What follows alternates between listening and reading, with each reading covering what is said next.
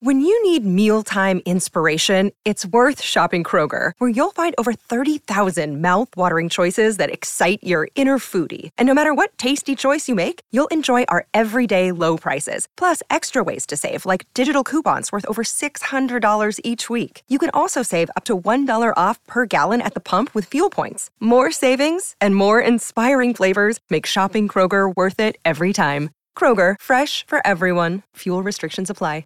It's the weekend. It is John Gibbons hosting. I'm joined by Neil Atkinson and Phil Blundell. Uh, for long-time listeners, uh, we normally do this on a Monday, but for a variety of reasons, we decided to move this uh, to Sunday night, largely just to take a bit of pressure off tomorrow.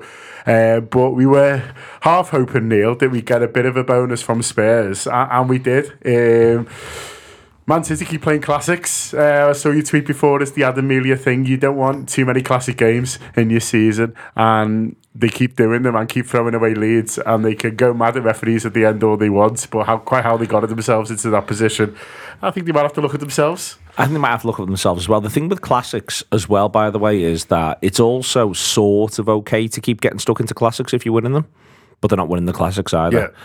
And that'd be the thing that will concern me all of a sudden, uh, where I am Manchester City supporter. Listen, let's be crystal clear. They will still be favourites for the Football League, and they should still be favourites for the Football League. But there is some sort of point where getting bogged down. They've now drawn consecutive home games. Um, they've also, in midweek, conceded two more goals at home on top of the three they've conceded here and the one that they conceded against Liverpool. Then before the international break, there's the four that they conceded Chelsea and all of a sudden things just are not that rosy, uh, and it isn't easy to appeal to rosiness. Rodri should be suspended for for Wednesday night against Aston Villa at Villa Park, where Villa are excellent and have been so far this season. Won every home game since February. So but at some point that sort of run stops. Yeah, absolutely. It's in not, the same way that happen forever. No, in the no, same way that other runs stop. Yeah. um, and it's worth sort of like ten in a row by two goals or more. exactly from a Liverpool point of view. So it's worth always having a sort of a level of sense and humility around that sort of thing. But the flip side of it is that they're at the very least not having it all their own way, City. And I think that there was bits during this season where you thought they might do. I think it was certainly reasonable to think that they would do after four or five games. They were going to have it all their own way and go from there, and everyone else was just playing for second. Listen, at some point, City can just and probably will just win 11 out of 12, at which point everyone else has got to be well positioned to deal with it and also to be able to look at the league table the other side and not see it as a disaster. But the truth of it is this that they are not imperious at this stage of time. They weren't imperious early last season. And they are getting bogged down in some bits and pieces of nonsense. And whilst that continues to happen, then there is hope for everyone else. Yeah, the the bogged down in nonsense thing is, is interesting, Phil, and you know stuff like the referee and decision sort of right at the end, which they're obviously absolutely furious with. And and listen, I get it. You know, in in that situation, he's not sort of guaranteed to score. I'd like to ask actually see to look at the line. To be honest with you, because obviously they don't look at it because what's the point? But Yeah. Um, but you know, it wouldn't it wouldn't surprise me if he if he's sneaking offside. But but anyway, but those situations, I think if it could sort of happen once, it can it could you know, galvanise you a bit and it can be sort of us v them. And we've seen loads of teams in the past, you know, get into those situations where, where, it, where it helps you, the siege mentality and stuff like that. But in this instance, I'm sort of not sure. I'm not sure that's the sort of going to happen, you know, in, in this because it, it feels a bit more like it's not the big thing from the game, even though you sort of want to make it. And by making it the big thing of the game, you can almost sort of not address, you know, what is going on, which is to, keep throwing away leads. They're not con- they're not controlling games of football. I think I always thought the big thing with Manchester City, and it wouldn't happen every game. Like for example, there was the I think it was three all again, wasn't it? When did you did you three all with Spurs in 21-22, didn't they? Where I think Spurs were they one 0 up and two one up, and then drew three all and equalised last. I think Kulusevski scored again. Yeah, he did, the yeah, game, and he last- scored- he scored every season he's played at the Etihad. and that short of that, they generally win against the big teams. It's usually when you actually look at their points that they drop, it's by and large like they lose at Wolves. That feels like the kind of game that they is where they drop points. The big games, like they'll go to Chelsea and win, they'll beat us at home, they'll go to Arsenal and they'll win. They'll they'll beat these teams and that's where it is. And they stopped doing that. And it felt like that was such an advantage because it was like every six points that Manchester City had, it felt like they have it. Like this season, they've played Arsenal away, they've played Chelsea away, they've played Liverpool at home, and they've played Tottenham. They've got three points. Now that's not that isn't the Manchester City that I feel like has has existed in my world for the last five years. Like if you go back and say how many points would Manchester City get from those games, I would say a minimum of ten. And that feels like that's what they've got every season. I don't you know, I can't like Yeah. you look at you look at the year the year that they beat us to that title in horrific circumstances. Okay, they draw three three at home to Spurs, but they also score in injury time against um against Arsenal, don't they? I think they win fairly comfortably at Chelsea and It's a two-all draw at two all draw at Liverpool. Liverpool. It's eight points. Yeah. it's it's they were much they were much better in those games, and it, fe- it just feels like they have less control. And What was they're my- asking Rodri to do a lot. I think that Well- feels like the problem for me. It's like they've gone. He's dead good. Him. He can sort this.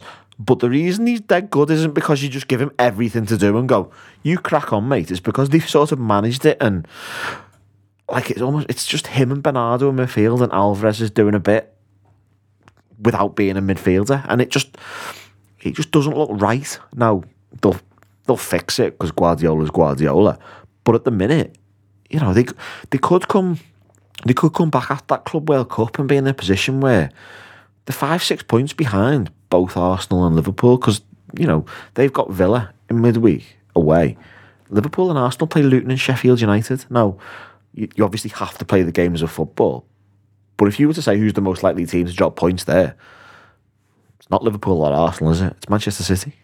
I think that the, the, the- first and foremost, I think they are leaving Rodri too much to do, and the extent to which they miss, miss Stones is hard to put into words. Like he he helps Rodri so much, going one way, and then going the other way. I think that also Silva's sort of left.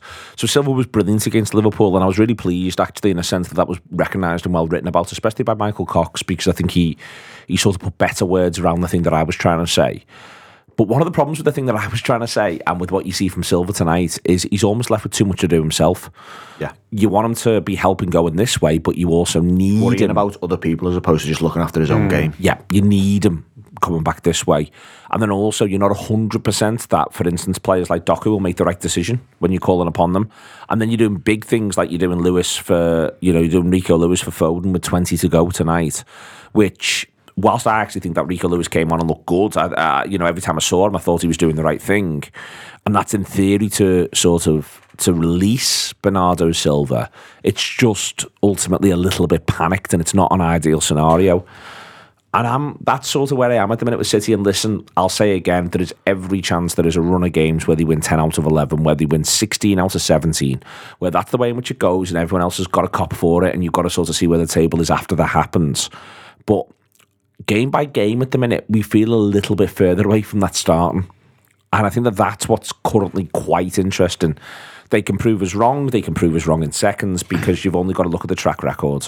And that's what happens and that's what they're about.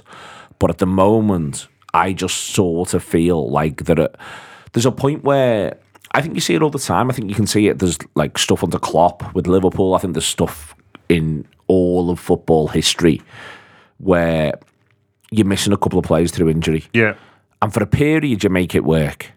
And then there's a bit of a half life to it where it just gets a bit weaker the next week and it gets a bit weaker the week after and it gets a bit weaker a week after that. And that's sort of where they're being at the minute with, with De Bruyne and Stones. I think they're missing both of them. Stones, I think, is a massive miss. And, and he said it as soon as it happened. And a load of the time, people think he's throwing toffee out, or he's. I don't think he is because I don't think he's that sophisticated. And I mean that as a compliment to him, and that I think he very much lives in the moment. The manager. So I think when he said that, he was he was talking about what he was thinking, and also he's he's the other thing he is is he is a catastrophizer, and he knows what's on the horizon. So he knows this run of games when Stones getting gets an injury, and he's like, this is not fucking ideal. We could really do with John Stones for this run of games. So I think there's an element to that. I think also in De Bruyne, there's a point where I think the Alvarez thing has sort of worked for them in a couple of ways, but what it's done is it's meant that they can't pick the moments for Alvarez, pick the moments for Foden, pick the moments for Bernardo Silva. It's been a bit all hands to the pump. And I think I think they're now really missing De Bruyne because he does all these things really, really well. And what he means is you can he is in and of himself like Stones, he's a bit of a Swiss Army knife. But what that means is you can get the best out of other people around him. And the two Swiss Army knives that they're missing You know, I don't think I think Bernardo Silva is like a glorious Swiss Army knife in the same way that Stones and De Bruyne are. But weirdly, and I think he sort of should be by now in his career, Foden isn't. Grace Robertson's written something really good about Foden, which is worth reading. Alvarez isn't. Doku isn't. None of these are Swiss Army knives. And he very much has built this squad on the idea I've got constant Swiss Army knives. And now the only one he's got Bernardo Silva, and everyone else sort of looks a little bit like a one trick. They've also not done loads of winning, Phil, and that's a mad thing to say because you know you think well they won the treble last year, but but Doku wasn't there.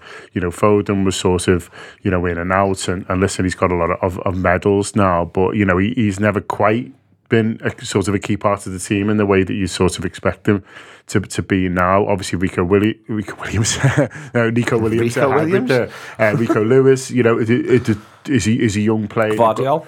Yeah, yeah, Guardiola is new, and so listen, you always want new players, and what I think City have evolved really well under Guardiola in a way that um, you know he probably doesn't get enough sort of credit for. I think I think the the way he's been able to adapt the team over the years. Um, you know, there's never been a, there's not been two City teams in the way that there's this Liverpool sort of 2.0. He's just sort of, you know, it, it's evolved over time, like uh, like Trigger's broom, uh, to be sort of something that is now different, but but never kind of felt like his his second or, or even sort of third team, which he which he could be on now. And so, you know, as I say, he deserves credit for that. And what you do is that that the old lads teach the new lads sort of new ways. So I thought they'd struggle when Kompany left, thought slash hoped they'd, they'd struggle a little bit so when when people like Kompany left Aguero because I'm like these are big players and big personalities, David Silva as well. But but it never sort of quite happened. Uh, and part of the part of the reason for that is that it was never sort of all out one summer, and, and it never felt like that anyway. All out one summer and all in with this sort of new team, and then and then you and then you almost sort of starting again. It felt like there was there was evolution all the time, and and the winners, you know, are there at key moments. But now it sort of feels like, although they're in the squad, a lot of them sort of aren't about. You think about that, I don't think they lose that game with De Bruyne and Stones on the pitch, and that's not because I necessarily think they're City's best players now. I just think that they'd have found a way to sort it. Do you know what I mean? Yeah. So I slightly disagree with you, and that I think they are probably City's two best players. Maybe not. I'm glad you disagree with Like- that bit because that was the least important bit. Yeah, it was. everything else, everything else nailed it. I just think the two of them are really good, and if you take the two of them out, it's a, it's a huge drop off. I think the interesting points about people waiting to step into roles, and I sort of look at it now, and it feels like the people in the roles are that they're obviously there. You've got Bernardo, you've got Haaland, you've got Rodri, you've got uh, De Bruyne, Stones, and maybe Dias as well. And that's a core. That's a core six that is sort of that's it's there.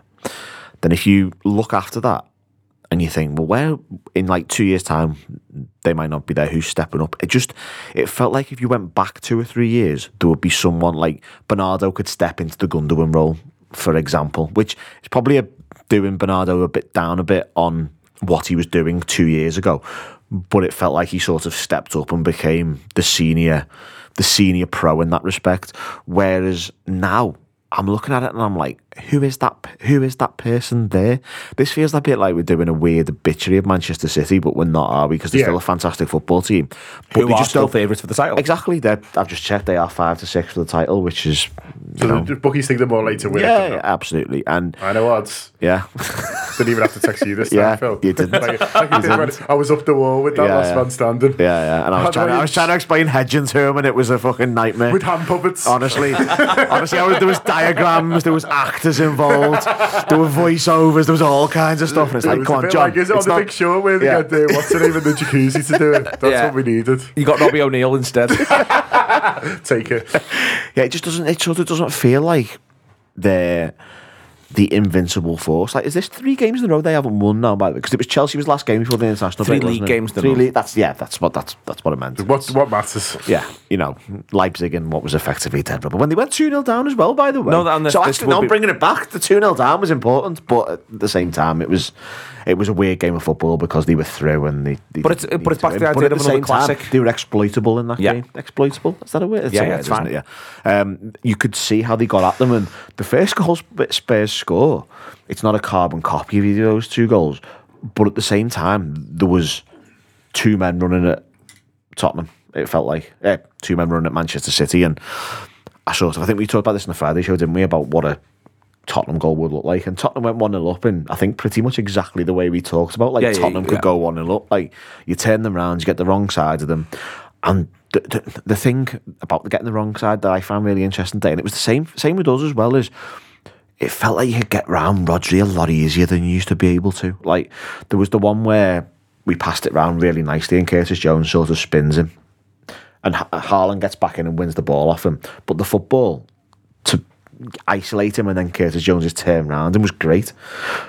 And I, I- there were a few times Spurs did that today. And that comes back to the thing about him possibly asking him to do too much because I don't think that was happening last year or the year. That, before. uh, the other thing I think as well is that sides might actually have a bit of a Rodri plan, and that's something which was always going to come yeah, because absolutely. Because football managers are very intelligent people. they are, and football analysts are intelligent people, and people talk and they work something out. And then once one person's worked it out, they can watch it. Exactly, because everyone can watch everything these days. Again, I will say again, the Rodri thing to point out is he is the best one by a million miles at what he does. not even. Not, I don't even think it's close. I don't think it's way. close. I don't think it's. I think it's the Do same as. Do you reckon he might be better than anybody else in their respective positions? The second best, because I think he is. So I think it's the same as it was with Van Dijk 2018, 2019. Yes. I think it's that much of a gulf. But what that means, though, is over a period of time, people begin to go, okay, that's the reality. So therefore, what do we do about it? And I think there's a little thing that you can do about it, which is you go at him a little bit more. It's counterintuitive. The same thing happened with Nemanja Matic, when Nemanja Matic looked like he was very difficult to deal with for an extended period. And what people decided to do was actually to play the ball into the area he was around. Therefore, commit him one way or the other, except you might lose it. And most of the time Yeah, you will lose it, but on the times where you don't, suddenly you've taken them out of the game and you goal side. And Gravenberch does the same thing for the Liverpool I goal. think the accept and you lose it thing is a really interesting thing because I think I think teams played Manchester City in the past with a fear of I tell you what, lads, if we lose this, we're in trouble. Whereas now it feels like we I mean, we did this a lot last weekend and I think Tottenham did it a lot today. I think Leipzig did bits of it. I think Chelsea did bits of it as well. And all right, we're talking about largely good teams here. But they all felt like they were prepared to lose to get someone out of the game. And I Yeah. think that's how you have to approach it. You basically got to go, these are good, but they're not perfect. And what do we do?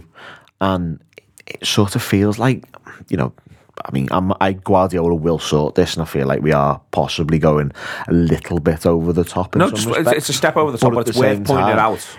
It it looks they look as vulnerable as they have for quite a long time. And- I mean, that's eight goals conceded in three games. and also, yeah, and Ten also, and four if you include the, the Champions League one, which is it's a lot for Manchester City. That And it's also worth saying that, that the Manchester City manager will sort it out because he is so good at this. And this is also the bit of the pitch he is so good at. So there's some sort of point where it changes and suddenly they will look un- unimpeachable for six or seven games because no one will have the videos. And then there'll be enough videos and people will begin to work something out because that's literally how it works. Yeah. And all the players are exceptionally good as well. So, you know, it's important not to get carried away. But the thing to point out is that right now, if you're Arsenal, you feel great. If you're Liverpool, you feel pretty good. Off the back of today, you got your 4 3. If there's a minor Liverpool point to go back to the Adam Amelia thing, it is, well, you've been involved in another classic. Yeah. You've won it, but you've been involved in it. But City now sit beneath both of those sides in the table.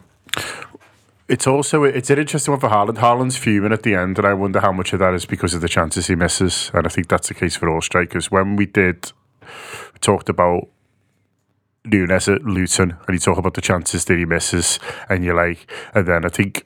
I think you pointed out, or you spoke to someone, and they pointed it out. Uh, it was quite similar to when City gets to go to Sheffield United, but but Haaland gets the late one. To, Well, today he doesn't. So he has the game that that, that, that Núñez has probably today. that one at well. one one's a really bad miss as well. Yeah. like I we were doing the post match pints at the time, and I was sort of. I was the only one who could sort of see the TV because of how I was positioned, and I basically he thought I saw the ball go to Haaland, and I sort of made the facial gesture that he went, "Is that two one?" That's that's how that's that's the you- best you way because I was just like, "Oh, that's a goal," Yeah. and then it missed, and he and it was like, it, "Well, it's not two one." That's Yeah. it was a shocking miss. But it's an interesting one, isn't it? And I wonder how much of, the, of his antics, if you want to call him Yeah. that, and he's and he's been on Twitter. He's been on the tw- he has been on the Twitter. Friends, that's friends uh, feared he's on Twitter again. Friends fear he's getting banned by the FA. um, how are we lining that one? When, when, you know, can we get him out there for for? Um, can we get him out there for, for Villa on? Is that too soon? The FA, do the FA work Mondays? Do they take long weekends? I don't know. Maybe the the, the awards with us. Yeah, maybe, maybe. they're they're doing a bit. Neil Atkinson here. Weekend hosted by John is one of my favourite shows. To listen to and to occasionally be on uh, as we do them over the course of the season. It's a new show that we've actually put together this year, and week after week, I've found it fascinating uh, the full reflection on the weekend as it's gone, uh, as presented to us by John. I just love receiving the agendas, to be quite honest with you. They always grab my imagination, and then I look forward to the show itself. Uh, they happen every single Monday. We get them out there and produce them for you as much as we can, as quickly as we can, uh, around what's happened in that Premier League weekend. Uh, if you want more of this sort of thing, do subscribe to anfieldwrap.com forward slash subscribe uh, through apps, through Patreon. You know how it works by now. This is the Anfield Wrap. This is what we look to do. It's not just a Liverpool based experience, but it's always a Liverpool perspective. Yeah, it's I don't know. You you like we've sort of all said really, you can go too sort of overboard on these sorts of things, but I think you know it is a real plus for Liverpool this weekend that, that they've got the win. Um, that Manchester City very much did. Obviously, Arsenal won at the weekend, but you sort of expect them to in, in that game, and they get the win. They're currently top of the league. Fair play to them, but Liverpool sitting pretty in, in second.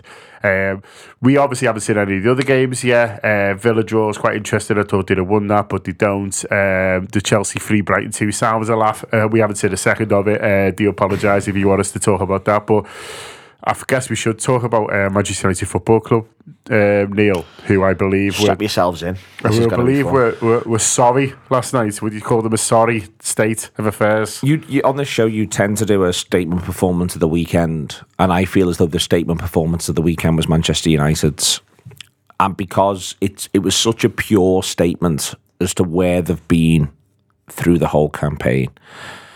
The race chart on StatsBomb ends the game with 2.54 to Newcastle United and 0.54 to Manchester United. To be clear, uh, Newcastle have their last shot on the 78th minute of the game, so they cannot rack up any more expected goals after minute 78. So at minute 78, it's worth pointing out the race chart is 2.54 to Newcastle United and 0.17 to Manchester United.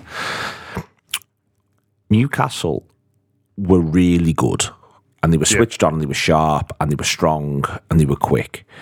But the extent to which United have dropped have basically dropped tools by 20 minutes is hard to put into words. With a couple of exceptions, I thought Sean Maguire played really, mm. really well. So I've got a thing on Maguire, right? I think if he's playing well for Manchester United, it's indicative that Manchester United have a problem. I couldn't agree more. Because of how how he fits into football teams is by being a deep line defender who needs to defend for his life. And if Manchester United are doing that, that's a problem. I couldn't agree more. I think that's a, I think it's actually a really smart point, and it's worth. I, you know, I genuinely do agree with it, but simultaneously. But he can only do what he's asked to do. Exactly, and also the game's there on his toes because all the other players, with the exception of Luke Shaw, who played for Manchester United, have fallen back, yep. and they're also not interested. And for me, there's a really key thing in this where I just don't think they believe. So now at this point, United, the last time they beat a side that finished in the top 10 away from home was Fulham last season. And it was Fulham, and it was a last minute winner. They have their record against the sides that finish in the top 10 away from home is downright scandalous. It is downright scandalous. Last season, they get beat 6 3 Six three. this shit matters. They get and the beat. three was a last kick penalty in their yeah. favour, wasn't it? One yeah, six three at City. They get beat three two at Arsenal. They get beat two 0 at Newcastle. Seven 0 at Liverpool, which by the way, in and of itself, I would argue is a second offence. They get beat one 0 at Brighton. They get beat three one at Aston Villa. They draw two all with Tottenham Hotspur. They get beat four 0 at Brentford. And as I say, in the top ten, Fulham finished tenth, and it finishes two one to Manchester United last kick. They draw with Palace, who finish eleventh. 1 1, and they draw with Chelsea, who were a mess, who finished 12th. They beat Wolves, who finished 13th, 1 0, but they lose to West Ham United, who finished 14th, 1 0. That is their away record under this manager last season. You look at this season so far, they've lost at Arsenal, they've lost at Newcastle now, but they were they were absolutely undressed. They got beat at Spurs and they've lost at home to City 3 0, and it could have been any score City wanted. And Brighton beat them 3 1 also in their own ground. That's currently what the record is against the sides who are knocking around the sort of top 10. Now, don't get me wrong, Chelsea have won today. Chelsea leapfrog back into, te- in, into 10th. But Brentford, um, they beat Brentford 2 1, but it was two injury time goals. 1 0 down on 92 or something. This it's hard to put into words, but the thing I got to see last night was what it looks like when some footballers, and I think Rashford is the biggest example, do not believe for a second they are winning the game. Yeah. He, he doesn't even think they're competitive. Mm. He doesn't think there's a chance. And it isn't just him. And there's two or three others yesterday that you get to see it as the game sort of plays out who just look like, you know, Martial is rowing with him on the pitch. And I just think, in loads of ways, listen, footballers should not be not putting it in. And I actually think that there's a, there's three or four players who play for United yesterday who don't put it in. So let's be clear, you should always fucking put it in. But I think they're turning around to the manager going, you are setting us up to look like fucking divvies. Yeah. And I don't want to look like a fucking divvy. Why is this this hard? Why can't we get any possession? Why can't we get a shot? Why can't we get the ball in their half? Why can't we play through the thirds? And I think it is as straightforward as the footballers are going. And, and listen, footballers can kid a crowd. But also, I, I would argue, you can't kid a crowd in the long term. I think that managers can kid some sets of footballers, and sometimes you kid some sets of footballers, and it just works for you for a period because they believe and it moves forward. You know, I think Brendan Rodgers at Liverpool is a really good example of someone who kidded a set of footballers.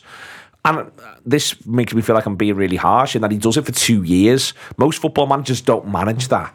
Like most football managers are one way or another. They're trying to sell constantly a bit of fool's gold somewhere because the whole thing's a bit of a blag. It Yeah. really is. You know, it's dead hard, and different players are at different levels and different fitness levels also when you play teams and injuries are a factor. There's so many moving parts, but there's a bit of fool's gold, gold in it.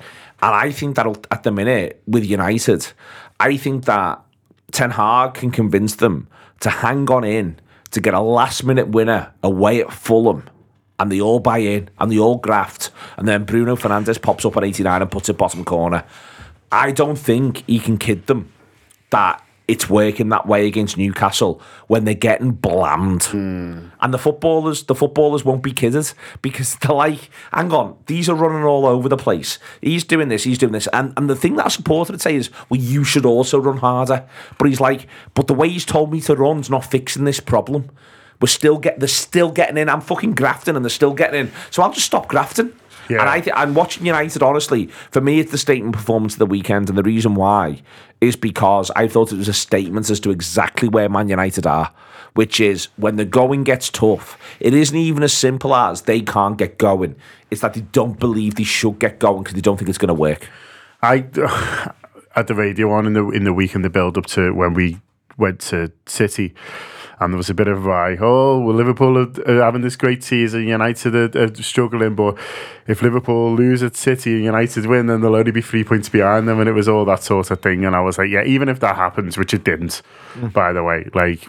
Who you trying to kid? Doesn't matter. Do you know what I mean? Who you trying to kid? Because you know you can have a run of fixtures where you're in a slightly false position positively, or a slightly false position sort of negatively, really. But you know, is anyone? I- I felt like ringing up and going, is anyone seriously thinking that Manchester United are going to finish above Liverpool? Because even in the games they're winning, you're like they're just sort of not. And it was interesting to hear Neil talk there about being able to get behind something and being able to get behind sort of what you're trying to do and you know is he trying to stick with is he trying to stick with what he he wants or is he being you know is he adapting to, to the players he's got because the problem you know you talked there about you know if Maguire looks your best player then you're in trouble and I agree with that but also the, the, he, he tried to move the team past Maguire, uh, not just because I don't think he thinks he's a good defender, but because he's what he's trying to do. But you know, you see them last night, sort of trying to you know, still play it out, and they just sort of can't. And you're like, well, if you if you throw in if you throw Maguire and, and in, then maybe you just need to defend a little bit better, or not defend better, but but you know, play a little bit sort of more differently and things like that. And so you you sort of going back, you've gone back to Maguire, McTominay, these lads. So you've gone back, but you haven't sort of adjusted what you what you're sort of trying to do really. And we talked before about injuries and how you can be a bit unlucky with injuries. We talked about it from City. I think you know Uh, injuries happen, but injuries to key players who who are crucial in what you're trying to do, I think I think sort of do matter more. And so I feel a little bit sorry for him. But also we've said it before, I just think he's a bit of a bellend and he's and he's picking fights with people and stuff like that. And, and you can say it's it's oh it's good, you know. And I've said a few times people say, Oh, oh, you know, we've asked you know, say we, you know, United fans, you know, they wanted someone to come in and be a bit hard line, and they've said, oh, there's all these prima donnas, you need someone to sort it, and he's come in and tried to be tough and stuff like that. But and then people moan, and that's all well and good. But I think I was thinking about it last night when I was seeing Rashford being all petulant, and I was like, "There's a chance he thinks Jadon Sancho's sad. Like they play for England together. The They're not know- that far away in terms of age. and, and, and upbringing, and, and by that I mean, you know, geographically, you know what I mean? There's, there's a chance that it, when J- Sancho come, Rashford was like, I'm fucking made up here. He's fucking great. He's he's class in England. I really get on with him. I maybe room with him, brilliant and stuff like that. And then now he's eating his dinner in a fucking In a lunchbox on a fucking corridor. Yeah. and stuff like that. And you know, and so there's all there's all that really that it just doesn't look like they've got any personality as a, as a, as a team. Mm. I think, I think personality is the, the key one for me. Like it's absolutely the key thing. You look at them and go, which of those players you want to be in the trenches with? And they, I'm, I'm looking at it and players they've signed, and I'm thinking, right, so maybe Jonny Evans, which is a mad one in itself, isn't it? I mean, I know he was there's technical reasons based on the rules why you sign someone like Jonny Evans. That's fine. Then you're looking at maybe Lisandro Martinez. And then I'm going back to the summer before, and I'm on Sancho. Doesn't appear to be in Varane, Ronaldo. That was the ones the season before. Ronaldo's got off. Varane is being binned because he's the fans are onto him like he's got he's got nothing about him. But there's two signings there in the last those two summers, Varane and Casemiro, which are basically like he's played for Real Madrid and won loads him. Let's sign him without any sort of sideways thinking about how that works in reality. And what the reality is is those two have played loads of games every year for a decade at the highest level. And that's with loads of wear and tear because they're massive games. but also they've been playing in massive games, and now they're, lo- now they're in the Manchester United team trying to come top four, and they're like, The I'm getting paid here either way, and I don't really care. My career's not going up from here. What's the point? And it's just, it's they make so much bad judgment after bad judgment. Like I'm going back here and I'm looking at the signings. I'm on 20, 20, 21 here. There's Van der Beek for 39 million. There's Amad Diallo for 20 million. Alex Telles 15, Pellistri 8.5, Cavani for free. Cavani was probably an alright signing. And I'm, then I'm back at 19. Maguire 87, Bruno Fernandes 65, Wan-Bissaka 55. You're going back five years and you're looking at how many of these signings have been good. And I'm looking at it and I'm like, well, I'm back to 2018 here. I reckon I can count them all on one hand. Yeah. That's the problem. The problem is they keep signing footballers who Yeah. are either bad or don't work out. Which okay, you can sort some not working out transfers you can predict, but some of them are like, well, it didn't work out this way. Like personally speaking, if you'd have said to me, "Shall I sign Rafael Varane?" I'd have gone no. Like I personally could have predicted. No, that you're not far away. No. out. Whereas some of them, some just don't work out by accident. Like I think, for example, you got. I'm looking at back at two- 16, 17, and they've signed Paul Pogba and Henrikh Mkhitaryan. Like that's they've lashed 150 million euros on those, and I don't think they were particularly bad ideas. I think they're both good players who could have, in the right circumstance, offered quite a lot, but they don't work. Whereas some of the signings they've got, you're like, Is that what you what need are a you doing? proper sporting What are you doing? Yeah, absolutely. And Because that's I just think not what you talk got. about some of the players there. Someone needs to step in on Andy. Yeah. And goes like, listen, I know Yeah, you know him, but for this sort of money, I like, like they- we could we could get better. Here's here's here's what you think he's good at. Here's three lads who we we we were better than uh, at them and all of that. You pick one. I know they play different positions, but we've just played um, Fulham. We've been watched Liverpool Fulham. Andreas Pereira is playing in midfield for, for Fulham. They've sold him for what ten million quid, something like that. Are you telling me that he is seventy million pounds inferior to Antony? He's just not. Like I don't think he's amazing. I don't think he's going to revolution. Wouldn't revolutionise Manchester United if he was playing for them. But he'd probably be all right and do a job relative to Antony, who is at best all right and doing a job. A good example, and there's reasons why Spurs are able to do it, but Kulusevski is a million and a half times better. And They could have signed, they could have signed Bentancur. Manchester United could have signed Bentancur. Yeah, and there's there's a bit of this where you can go, sort of go through and keep going. Today, Leon Bailey's been good for Villa. You, do you know what I mean? That a lot of this stuff is not rocket science, and I, I don't want to do a Brighton thing or a Brentford thing. I'd Kudus rather to do. score for West so Ham that was the one I was about to go to, which is that everyone Everyone knew he was boss. everyone knows Kudus as boss, and but also he comes in at half the price as you, as you sort of wear on. But I think it's more than just that. I think Phil's point on recruitment's absolutely spot on, but I think there's more than just that. At the minute, as they sit there, they sit seventh at the time of talking. Um, they have this season. You go down the list. They have played five games against the teams that are in the top ten. They've lost all five. Um, they've also lost to Crystal Palace at home. You're in a situation where That's it. They played 14, won eight, lost six. And we're, we're getting closer and closer to the point that I like in a season where I do loads of stuff with stats, but I also just quite like at times going the league table. So they've lo- they've played 14 games. They've only they've played five games against teams who are in the top 10, and they've lost them all. And the next phase of this is they are they have only scored 16 league goals from their 14 games. They've only scored 16 league goals. To be crystal clear, the teams. Well, so- Manchester City have conceded what nine in their last. So three?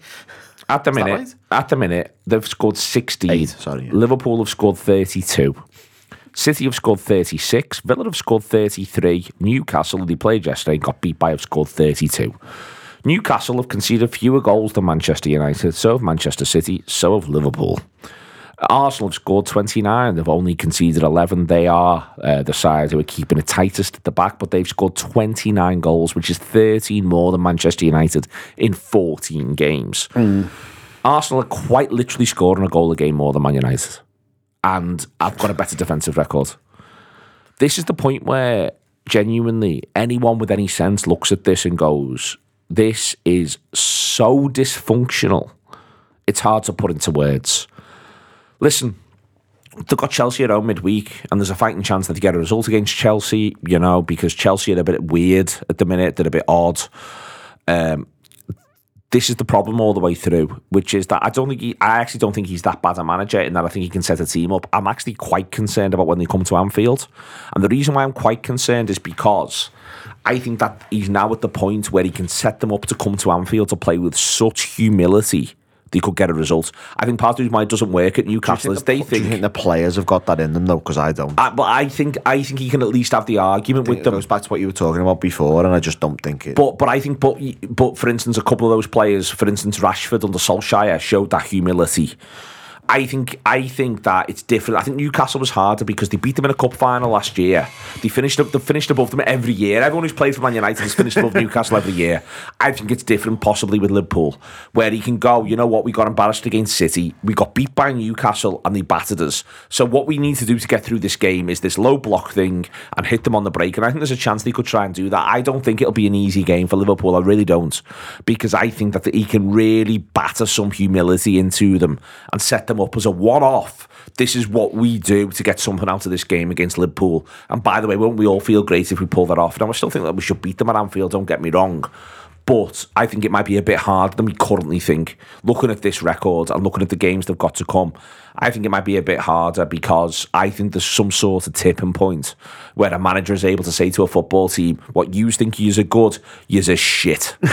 Let's go through this, and this is why." At which point they might be able to say to him, "Well, we're shit because you're not setting us up right, and this is the problem."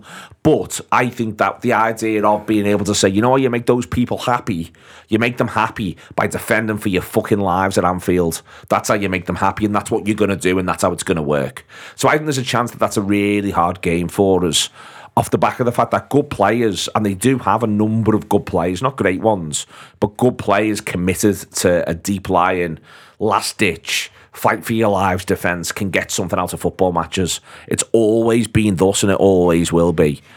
All of that said, I just think they're an absolute mess. And I think every three months that passes, they become more of a mess. And it's like it's like someone who's who, who, who gets themselves trapped on barbed wire and just keeps spinning round barbed wire until all they've got is loads of barbed wire digging into you, them. you, you think about them relative to where we were after we didn't win the league, and I think I think this is the treble winning season, isn't it? From our point of view. yes, Yeah. yeah, eleven, yeah. So, but you got to remember is we had a league where we had the chance of winning the title in April. Didn't win it, and we came fourth in a two, two horse race, but we still we're still in that position. Mm. Like I feel like we were never we managed to go thirty years without winning a league title. I don't think we were ever in this bad a mess. And I think also we were had much bad. more fun. I think we were bad, and there were times when we were like quite bad. Like there was the the period. We probably had our worst the earliest, which is funny. Yeah, yeah, yeah, Like we probably were. like sort of 92, Yeah, we come, I think we come eighth in Yeah. 90, 93. Well, we haven't finished below yeah. eighth in 60 years, which Yeah. is like a, a really fun Yeah, it's statistic. great. Yeah. Since we got since we got promoted, I think it might be. I used to say that Manchester United were doing all of the Liverpool managers, but just in the wrong order. now I don't think that's the case. I think that this one, I can't quite pin this fella against some of I the other think ones. he's Phil Taylor. Uh, which is quite something. Uh, which is quite something. Uh, Not but the darts player. Not the dart, no, not the darts player. To be crystal clear, and a very, very big Manchester United supporter. I'll sign that the back right? of their. I'll sign the back of their dartboard whenever the fuck they want. I can't believe he does his post Stoke. What a shock. Port Vale, Um, yes. He's Port Vale, you know.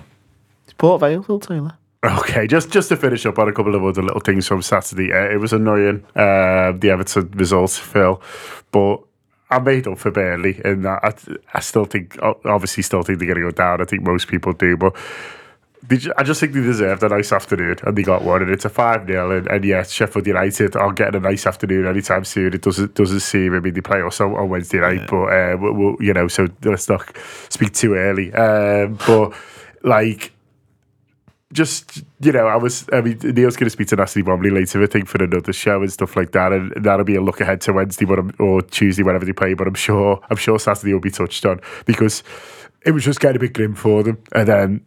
That, if they'd lost that, that's really grim. That's eight, eight losses from eight in the league, and then you lose it against the other team, you look bad. But yeah, they don't.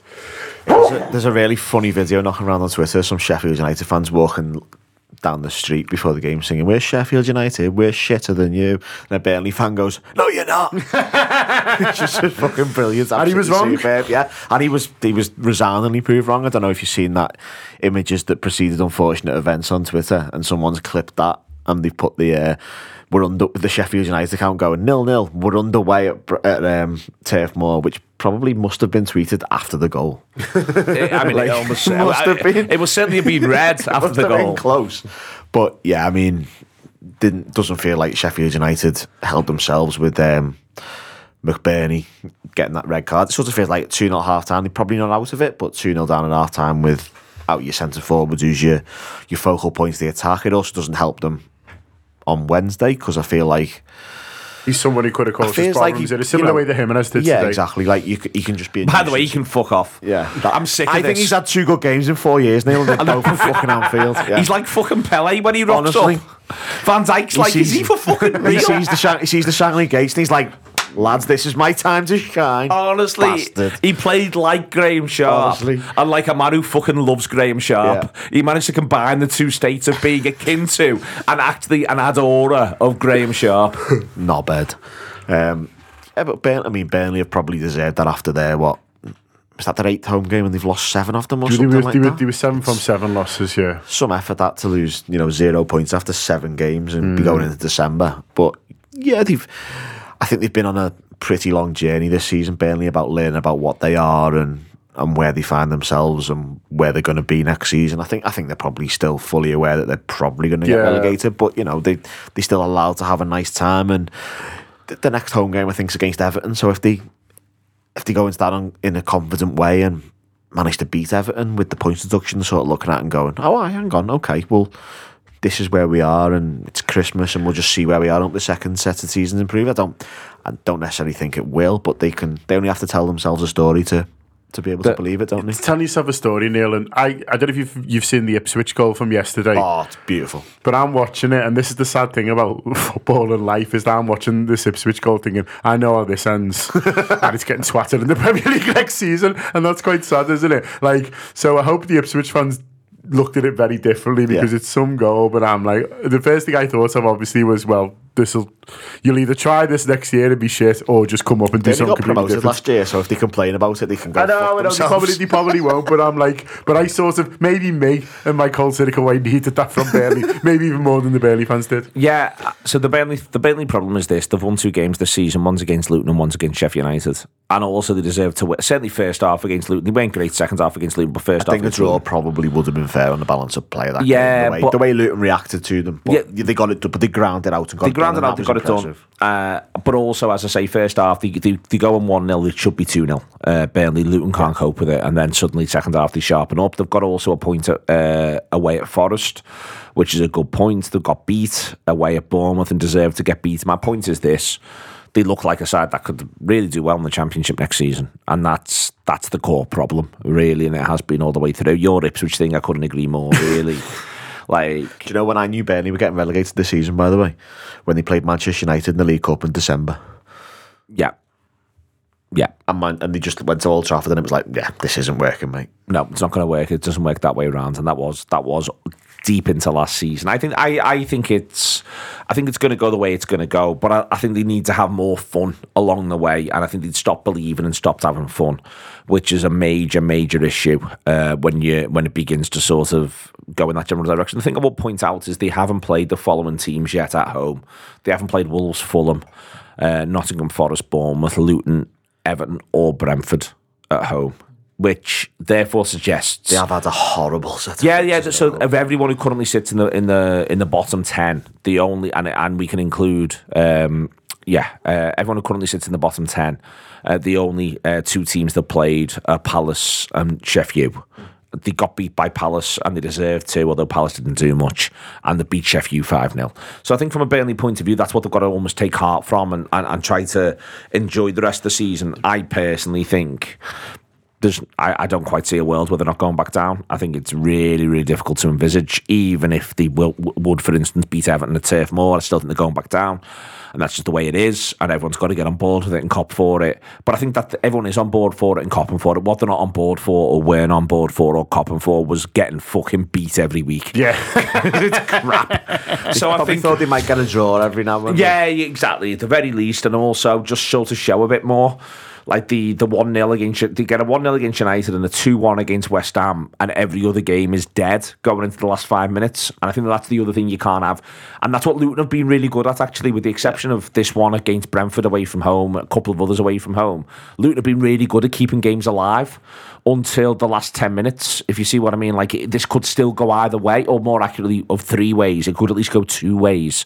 Uh, Burnley haven't been good at that. With a bit of to build on it from there, I think it's a significant win because I think that they'll at least feel like there's a bit of pride in at least not being the very worst of a season where there's maybe three teams who everyone thinks just aren't quite good enough. You don't want to be the worst one. So maybe, just maybe. I mean, Sheffield United's expected goals per game, by the way, is 2.00 as it stands. 2.00. It's an insane level of XG conceded, the extent to which there's just no, like it is bottom percentile across Europe's top five leagues. That level of the idea that every single time you set foot on the pitch in the Premier League, no matter who you face, your average, average uh, XG conceded is two. Because the problem with that is that over a period of time, you, you will end up, if I say outperforming that, what I mean is the opposition will end up outperforming that because they're relaxed, because they're ahead in games, and it's easier to stroke it into the bottom corner.